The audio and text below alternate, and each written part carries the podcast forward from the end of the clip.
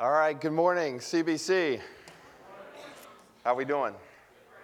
This is my second favorite Sunday of the year. Of course, every good Christian, the answer is Easter is your first and foremost favorite Sunday of the year. But uh, today, I hope you got an extra hour's worth of sleep. I don't know what people in Arizona and Hawaii do. This should be like a national holiday, right?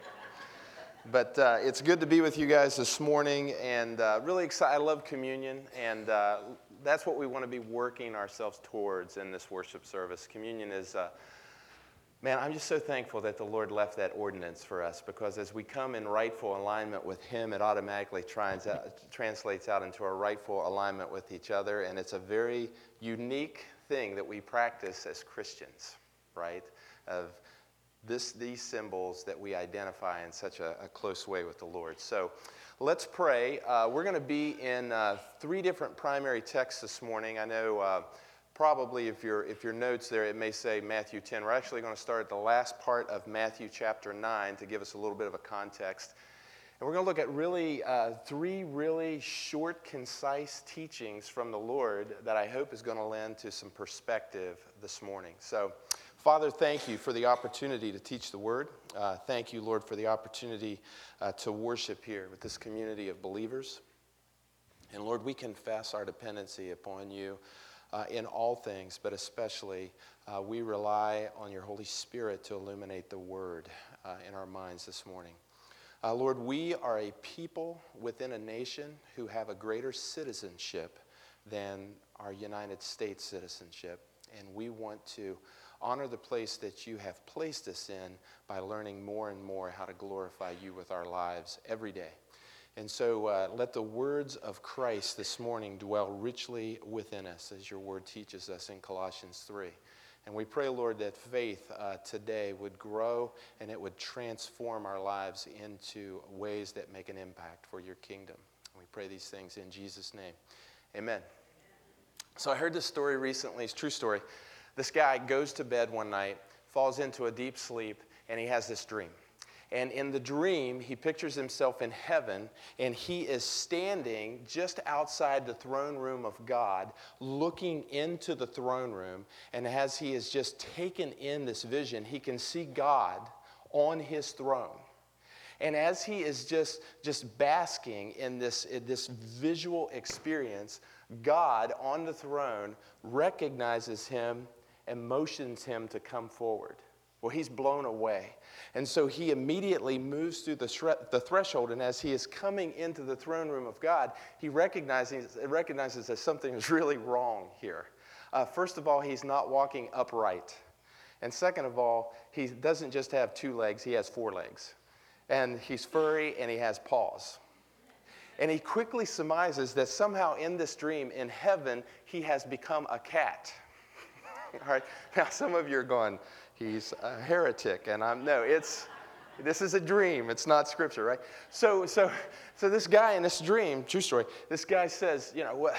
He's sort of caught, like, do I keep going? Do I what? But he's just drawn towards God's presence, right? So, so he just keeps moving towards the throne of God. And as he gets closer, his heart just becomes overfilled with joy and adoration. And, and he is just, he is feeling all kinds of love towards God. And he notices he starts to purr right? And so it's never happened to him before, but the closer he gets, the louder the motor is running, right? And, uh, and so, you know, it's, it's, it's really a weird experience, but all he knows is he's pressing further to the throne of God. And so as he gets really close, he, he has this idea. He's like, wow, how does a cat express worship to God? And so he thinks, I'm just going to like get close and just rub up against God's leg because that will show him just how much I love him. And so he comes close to God, and to his surprise, as he's moving into to rub himself against God's leg, God is actually bending over and reaching out to pet him. And so, instinctively, as a cat, he puts his paws down and his claws in, and he stretches out and he waits to be petted by God. And God reaches down and strokes him. And he said, in that dream, it was the most unnerving, disconcerting thing that he has ever experienced. It was terrible. And he just couldn't believe it. And, and as, as soon as he shook off the, the first stroke, here comes God again, and he's petting him again. And it was equally just, uh, it was a terrible experience. It bothered everything within him. And he realized that God, as he was petting him, was not stroking him from head to tail, but he was stroking him from tail to head. From tail to head, right? And after the and, and the third time, as God is petting him, he wakes up. Too uncomfortable, wakes up. Well, have you ever had a dream where it's just, you know, you, you just, it's like that was real, right? And it takes you a while to, to come back to reality. This guy couldn't go to sleep. So he, he gets up and he's, he's in the scripture, he's in prayer through the wee hours of the night into the morning, researching cats in the Bible, the throne room of God. He's trying to figure out what does this dream mean. And he skips work that day. He goes online. He gets, every, he gets every resource he can put his hands on to try to figure out the interpretation of this dream. And he has nothing. He wears himself out all day long. Comes into the evening. He's got nothing to show for it, no ideas. He figures, must have been the pizza I ate last night, right? Exhausted, goes to bed, falls into a deep sleep, starts to dream. He's right back in the exact same place as the night before. As a cat, God is motioning him forward, comes into the throne room, purring up a storm, wanting to move close to God to express his love and adoration. As he comes close, God reaches down to pet him once again. And again, it is the most uncomfortable, bothersome thing he has ever had to withstand. Stroke from tail to head, from tail to head. And the third time, again, it's so uncomfortable, he wakes up. Well, and the second morning, he decides he's going to call every charismatic friend that he's got, every, every pastor. He needs an interpreter of dreams. He needs somebody with a word of knowledge, prophecy, something. Goes all day reaching out to as many people as possible, tries to figure out what does this dream mean? What is God communicating to me? Nothing. He's got nothing to show for it. So that night, the third night, as he gets ready to go to bed, he hits his knees and he says, God, if this dream is from you, then I pray that I would experience it again. And I pray that you would give me the strength to stay in there so that I might not wake up and I might hear what you have to say. I might learn what you're trying to tell me in this dream. Goes to bed, falls asleep, right back in the throne room again. And this time, as he comes forward, he's very aware of the last two experiences. And so, as God begins to pet him, he strengthens himself. And sure enough, tail to head, tail to head, third stroke, doesn't wake up. Fourth stroke, fifth stroke, he is miserable. Sixth stroke, and he finally, you know, has comprised himself. He's got himself together, and he realizes he can ask God, What is the meaning of this? Why are you doing this to me? And so he speaks up. He asks God, he says, Meow. Which is okay because God speaks cat, meow, you know. But he, but he says, he says, God, why are you petting me in this way? Why, why are you doing this to me? Why, what are you trying to say to me? And God in the dream says, My child, face the other direction right? He woke up from that dream, and here's what he said. He goes, The most simple thing that I should know about prayer is the most easiest to overlook, and that is when I approach the throne of God, it is I who needs to adjust and not God. And I just thought, when I heard that story, I thought, man, that is such a good reminder, especially at a time when we feel a great deal of tension in our culture. And I promise you, I'm not here to politicize this morning. When we meet in the name of Jesus, he should be our focus. But I cast my, I cast my first presidential vote for Reagan's second term, so that should tell you how old I am. And I've always sort of had an interest in politics, and I've been around to see a few elections, and I've just never seen one like this. And there's a, there's a sense of, of anxiety and fear and nervousness in our culture that is really unusual. And I feel like there are people who are sort of holding their breath to see what Tuesday brings and maybe what the trajectory of the United States is moving forward. And while I acknowledge all of that, what I would challenge us with this morning is never has there been such an opportunity for the church of Jesus Christ to stand strong in the calling and the mission of God and to focus in more than ever on what is it that our great king would have us to do. How are we to be about kingdom business regardless of what is happening in the world? What is our perspective regardless of how out of control things may seem at times?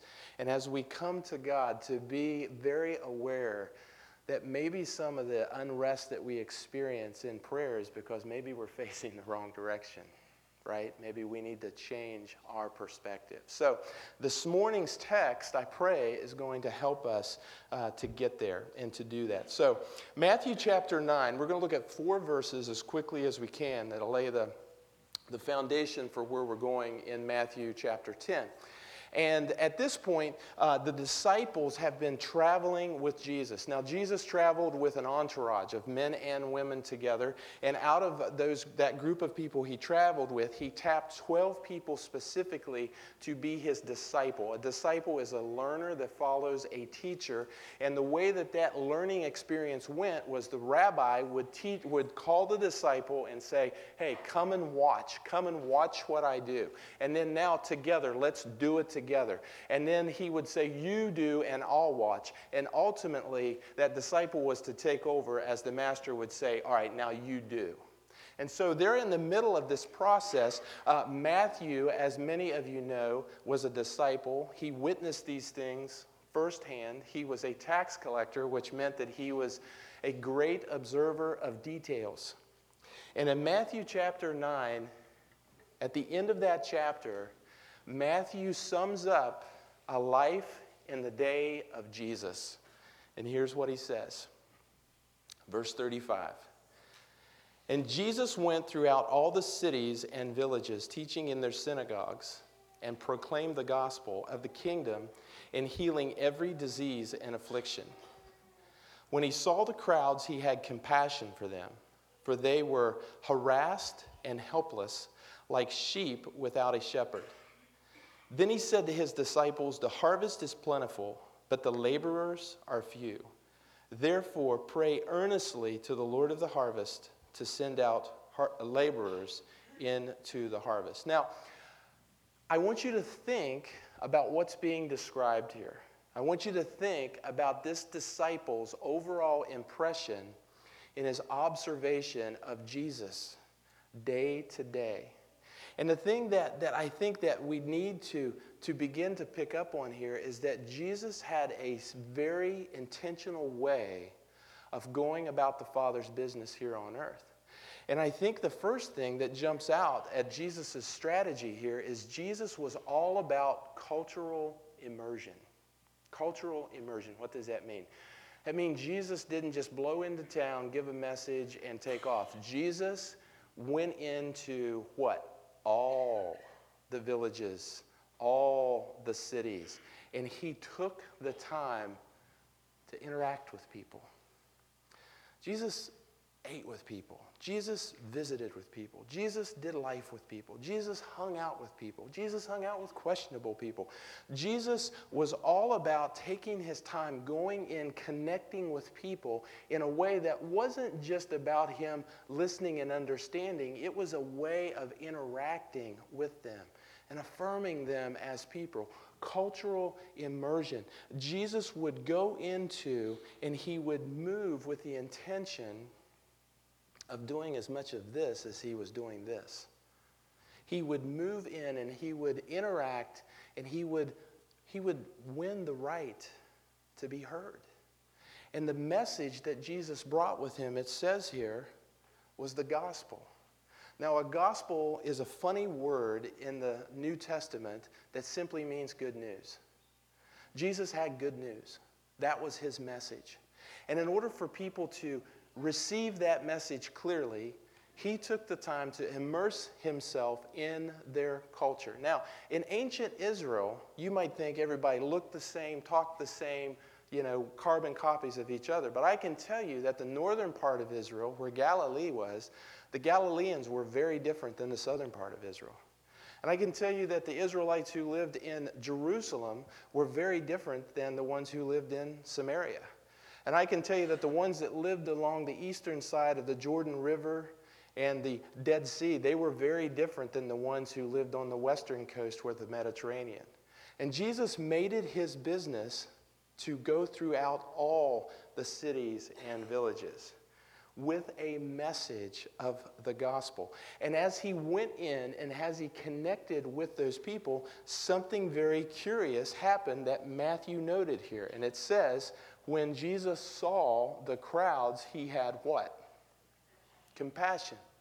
Now, that word that Matthew uses there for Saul is not a, hey, I was driving into Clarksburg today and I happened to see a new billboard, or hey, I saw somebody do this. It was that word that Matthew uses mean that Jesus took the time and he studied intently. He watched, he looked. He looked beyond the surface of people and their culture. He looked deeply beneath, took the time to see people as more than just random folks, but would study them. And when he studied them, it produced what? Compassion. Now, that is a word that you're not going to find very often in the scriptures. As a matter of fact, where it's used, it's used right here in this context. And it's interesting because Matthew was very precise with the language that he was writing out because that word does not mean Jesus had pity. Jesus felt sorry for them. Jesus had empathy. Jesus sympathized with them. Uh, that is a word, compassion, in the Greek that you would use uh, if you were sick to your stomach and were spending a lot of time in the bathroom. Uh, that is a word that basically you could use to say uh, that you were nauseated over something. Um, when um, I think one of the best examples I've seen of this, how many of you guys remember, it's probably about 10 or 11 years ago, Selbyville mine disaster. You guys remember that? Brown New Year's mine disaster in Selbyville. Uh, at the time, I was a youth pastor, and I had a sort of an interesting connection with that because uh, one of the, the, the, teens in our youth group, Chris McCloy, his brother, Randal, was the lone survival, uh, survivor of that. And, uh, and so when that news came, we as a, you know, as a youth group huddled around him and we were very, very involved in, in paying attention, praying, and so forth. But that community, when that disaster hit, do you remember everybody just sort of came to, it was a Baptist church, right? If I'm remembering right. And they all, the, the community came together, family, extended family, they just put on a prayer vigil. And man, they were, they were going to pray those miners through that and, uh, and, the, and the network media descended on you know, the backside of Upshur County, and it was just nonstop coverage. And at one point in time, message came from the, the, from the rescue crew that they had found the miners and they were alive. Do you guys remember this? And the people in that church were elated. They were ringing the bell, they were celebrating, they were so thankful and joyous. And within just a very short period of time, the correction came and they said, No, no, no, we found them, but we fear they're all dead. At that moment, there were people in that church that literally had to run outside and vomit because the news of that hopelessness hit them so hard. Um, that is the word that Matthew uses here. That when Jesus took the time to see the duress and the hopelessness of the world around him, it produced a feeling that made him just sick at his stomach. It moved him. And, and Matthew went on to say that, that Jesus looked at them like they were sheep without a shepherd. He, he saw that they were harassed, that they were helpless. You ever feel like life's out of control? You know, life's just out of your control, and, and that would be bad enough, but when you feel like somebody somewhere is picking on you on top of that, that takes a bad situation and makes it worse, right? And this is, this is what Jesus saw in the world around him. They're like sheep without a shepherd. And then he challenged the disciples to begin to pray. The harvest is plentiful, but the laborers are few. Therefore, pray to the Lord of the harvest that he might send more into the harvest field. You see, Jesus was modeling something very, very important about the mission of God on planet Earth. Jesus was taking the gospel into the culture as the Savior. You might want to write that down. Jesus was taking the gospel into the culture as the Savior. That is the rescue mission that God has been on since the time Adam and Eve stepped out of the Garden of Eden under the penalty for their sin the gospel into the culture as the Savior. Jesus did this by immersing himself in the culture. Jesus did this taking with him a message of hope and good news. Jesus did this with great compassion. He didn't disconnect from the situation emotionally. And Jesus did this with a sense of urgency and a sense of intention, of importance, and significance. And it impacted the disciples. Because it wasn't a once every so often they saw Jesus act this way. It was a day after day after day. Look at what it says in all the cities and villages.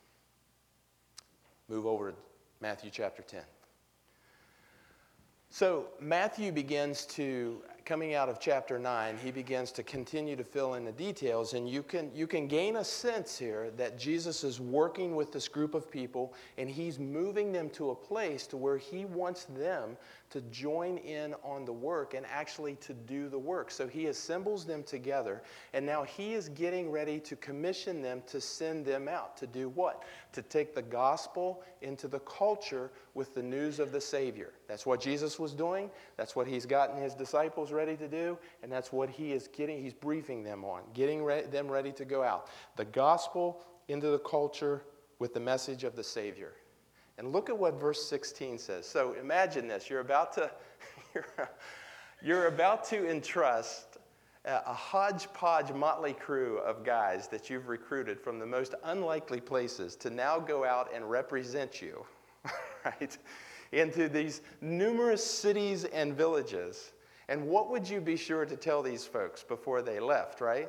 Uh, Jesus has interesting advice here in verse 16. It says, Behold, I'm sending you out as sheep in the midst of wolves, so be wise as serpents and innocent as doves. Okay, by my count, that's four animals in a Yoda, Mr. Miyagi sentence, and I'm going I'd be like a little nervous as a disciple, and I'm like, uh, I need direct communication right now, right? You know? But Jesus, again, he's, he's speaking to them in these, in these symbols and, and metaphors, and, and, and it's really interesting, right? But here's what, I, here what I, here's what I'd suggest to you. In that short, compressed sentence, Jesus introduces a strategy for continuing his mission, for taking the gospel into the culture with the news of the Savior. That's, that's the mission. Okay, how do you do that? What's the strategy? Well, Jesus is saying straight out, I'm sending. I'm sending you. Did you guys know that God is a sending God? Did you know that? I mean, maybe you're here this morning and you're not, you're not really a Christian you're, you're sort of identifying, but maybe you're just sort of trying on this spirituality to see if it fits, kicking the tires or whatever. Welcome. We are glad you're here. But one of the things that I think is a misconception with a lot of, of folks in our culture is they don't understand that Christian spirituality is kinetic, it's on the move, and God is sending. God has always been a sender. Since the beginning of mankind's history after the Garden of Eden, God has been sending people to reach people with a message of rescue and hope. That's from the beginning. Uh, God uses people to reach people. And ultimately, God stepped into history as a human being for the purpose of reaching human beings, right? He came to fulfill all of that together. So, not only is God a sending God, but if we are His people, we must be people who go Thank you. right? We got we to be missional. We got to be on point because that's who our God is, and that's how He moves, and that's part of who we are as His people, as covenant people, meaning if we're in oneness with Him, He sends, we go. He reaches through us people who need to be reached. So God is ascending God. We are on a mission, and the plan of Jesus is to insert peaceful people into hostile culture. inserting peaceful people into hostile culture. Well, that sounds safe, doesn't it? Listen, God is not safe, He's good. Right? That's that classic quote from C.S. Lewis.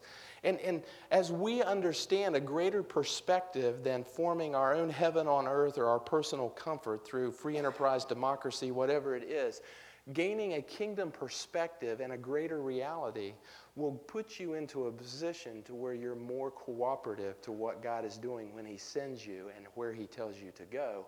And how he does that is yes, he puts us into hostile situations, but he inserts us as peaceful people.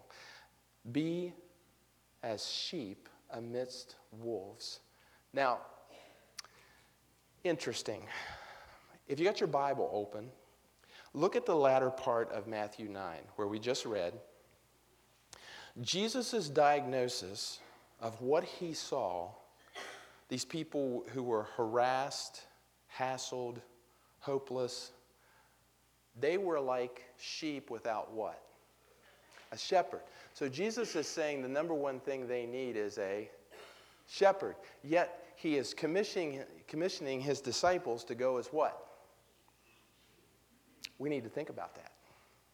We need to think about that because I feel and I fear that much of today's way of Christian culture addressing the culture around us that does not know God is in a very heavy handed way to where we assert ourselves as sort of leaders to help people understand what they're doing wrong, how they're doing it wrong, and how they need to straighten up their life. And there's not a lot of room for humility in that, folks. Am I right? Yes, they need a shepherd, but what they need is for sheep who can come and meet them in humility and tell them about the Good Shepherd. You know, when we approach people from a place of humility, understanding the difference God has made in our lives, understanding the covering of grace that happens when we as a sheep enter into the Good Shepherd's flock, man, that conversation goes a lot smoother, does it not? I mean, it's like it's the easiest thing if I'm taking the time to listen and to relate to another person who's harassed, who's helpless, for me to say, Can I share something with you? Man, the Lord is my shepherd. And like, I'm never in want. He makes me lie down in green pastures. He leads me beside the still waters. He restores my soul. He leads me in paths of righteousness for his namesake. It's his reputation on the line. Therefore, he puts a lot of investment in me. And even though life can get rough and dangerous and confusing, and I even walk through the valley of the shadow of death, I don't have anything to fear. I don't have evil to fear of because my shepherd is with me. His rod and his staff, they comfort me. Uh, Jesus is my self control, Jesus is my boundaries. He prepares a table before me, even in the presence of my enemies. And I have to stand back and respect that. He anoints my head with oil, my cup overflows. Check this. Surely goodness and mercy will follow me all the days of my life, and I will dwell in the house of the Lord forever. And friend, there's room for you in the fold as well. As a matter of fact, the Good Shepherd sent me to tell you personally to come with me because there is room he loves nothing more than the taking on the new sheep into his fold where you can know the joy of the Lord, your good shepherd. There's a whole big difference with that, right? Jesus doesn't send us out as these quasi shepherds, he sends us as sheep to reach sheep with the good news. Amen? That's a good place for an amen. You Baptist people awake this morning? so, so I want us to really think about that because, here, listen, um, I think, I think that's one of the toughest disciplines to learn is to not push our agenda. And counseling has helped me with that a great deal because, you know, if, if, one of the first things I cover with a client is listen, I know, yep, Christian counseling, check, right, you're in the right spot. But you need to understand that I am not here to tell you what to do. I am not here to impose my sense of right and wrong on you. I'm not here to try to impart my will to you. I'm here to encourage you. I'm here to listen to you. I'm here as we talk to give you feedback from a biblical perspective, okay? But ultimately, I'm going to testify to a perfect person, even though I'm imperfect. And that's sort of the way it works with taking the gospel into the culture on, on behalf of the Savior. Does that make sense? Jesus goes on. He shifts from sheep among wolves and he picks up this, this other animal and he talks about being as wise as a serpent. Wise as a serpent. Now, I've been called a lot of things in my life. I don't think I've ever been called a snake. I can't imagine somebody coming up to me and go, Chris, man, I'm hearing God is doing awesome things and, and, and with your work with Freedom in Christ and counseling. And dude, I just want you to know you are a class snake. High five, right? Uh, that is not a compliment that we, you know, we don't, where's the last time you shared with a brother or sister? I think you are a serpent, man. Awesome. But that's what Jesus is challenging us to be. So, so we got to look at this and we have to understand. And, we, and I, I, think we need to shift out of our 21st century understanding. We need to step back a couple thousand years. And here's, here's what you need to know the ancient world really respected and revered snakes. Even if they didn't worship them, they had a lot of respect for them because this is one of the most outclassed animals on planet Earth they have to survive on their bellies continually. They've got scales, but they sure don't have armor. And, and throughout all of mankind's history, they've not only survived, but snakes can like thrive in very destitute places. So they were viewed as being wise. But do you know what the number one asset of a snake was viewed, at by, viewed as by the ancient world? It's not their fangs. It's in the name. The clue is in the name. When we see the word serpent or snake in English in our Bible in this context, it's the same word that we get optometrist from ophthalmology. It has to do with our eyes. And the ancient world understood that a snake had an incredible power to observe patiently and to wait for opportunity to be as wise as a serpent. That's what that means. I've got a niece, and I love her to death, but she's crazy. she has a pet snake. I know, heck no, not in my house, right? and it's one of these big ones, right? It's like a, some type of python. And, uh, and anyway, she keeps this thing in a terrarium. And I guess in order to be a good pet owner as a snake, you got to feed them. Do you know what you feed a snake that size? Rodents, mice, right? So, so they'll go to the they'll go to the pet store every so often and come home. You know, this nice little box of mice, right? And uh, and and they'll take one of those things out. She'll take one of them out. She'll walk over, and the snake will see it.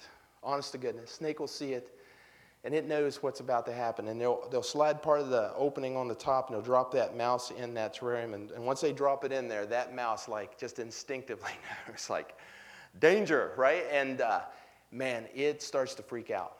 And so that mouse tries to hide, tries to run, tries to work its way out of there. Anything it can do to survive. Do you know what that snake does the whole time? Nothing. Nothing. Nothing. But eventually, that mouse wears itself out and it just sort of gives in to the environment. And when it's wore itself out and it's sort of given in, you know what that snake does? It strikes right now. And I think that's what Jesus is getting at with us, folks.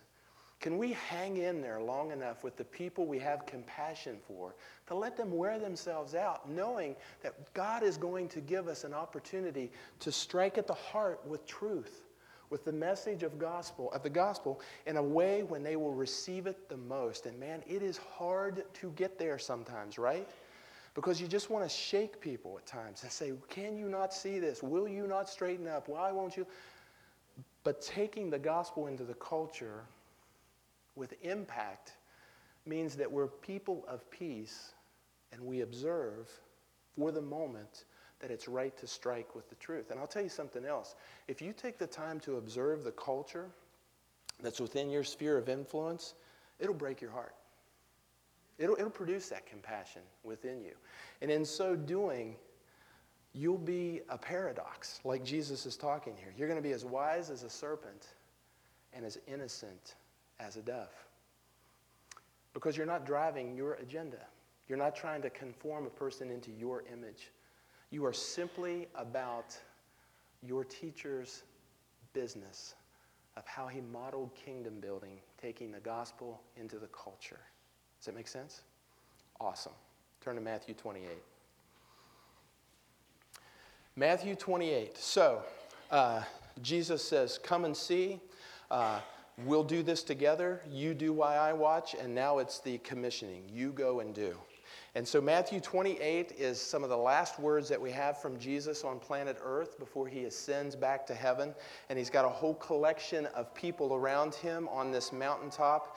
And Jesus is recorded here as saying, All authority in heaven on earth has been given to me. Go, therefore, and make disciples of all nations, baptizing them in the name of the Father, the Son, the Holy Spirit teaching them to observe all that I have commanded you, and behold, I am with you always to the end of the age. Now, I want you to think about those words. I want you to think about what Jesus modeled. And Jesus is giving our job description right there. And what is he saying is the crux of who we are to be as kingdom builders. We are to take the gospel into the as the church. That's it. I mean, it's, it's really, I'm so glad like God puts the cookies on the lowest shelf, you know, because we don't have to overthink it. It's taking the gospel into the culture as the church. The mission's never changed. God uses people to reach people with a message of hope, and He does it collectively together. You know, today we're going to take communion together. I love that because there's really no meism in Christianity, it's weism. And every time I get to take communion with a group of fellow believers, it just sort of reminds me hey, we're all in, right? Yes, we're all in. And man, aren't we thankful for God's grace? And so, uh, what I want to do is I want to ask you just a, a few really poignant questions. And I'm going to be, I'm going to, I'm going to ask you as Clarksburg Baptist this morning. You know, when it comes to the mission, when it comes to kingdom work, the gospel into the culture now as the church. CBC, do you know the gospel? Do you know how to explain the gospel in very simple terms? Because my suggestion is if you're as a peaceful person and as wise as a serpent and as harmless as a dove, you don't have to know 20 different arguments about why it makes sense to believe in Jesus. You love people, you have compassion for them, you wait, and then when that teachable moment presents, you give the answer. What's the gospel? If you want to write it down, we don't have time to go there this morning, but 1 Corinthians 15, 1 through 4, I think does a pretty good job with that. One of the most missional people that you see in the Bible is the Apostle Paul. He's like, you know, the varsity of missionaries. And in 1 Corinthians 15, he's summing up here's the gospel. He breaks it down, but in verse the latter part of verse 3 and part verse 4 there, he says, That which I received, that's the most important, I am giving to you as well, that Jesus Christ died for sins was buried and rose again on the third day. All of this happened just like the scriptures said it would and just as the scriptures have recorded.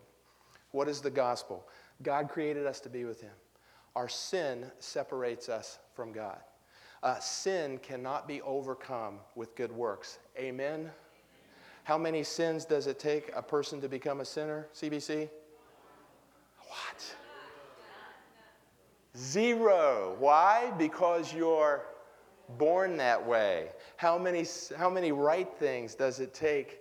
How many good works does it take a person to become right with God?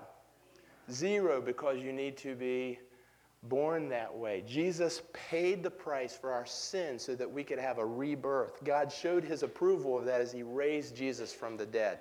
And everyone who believes in that has eternal life. And eternal life means you and I one together with God forever.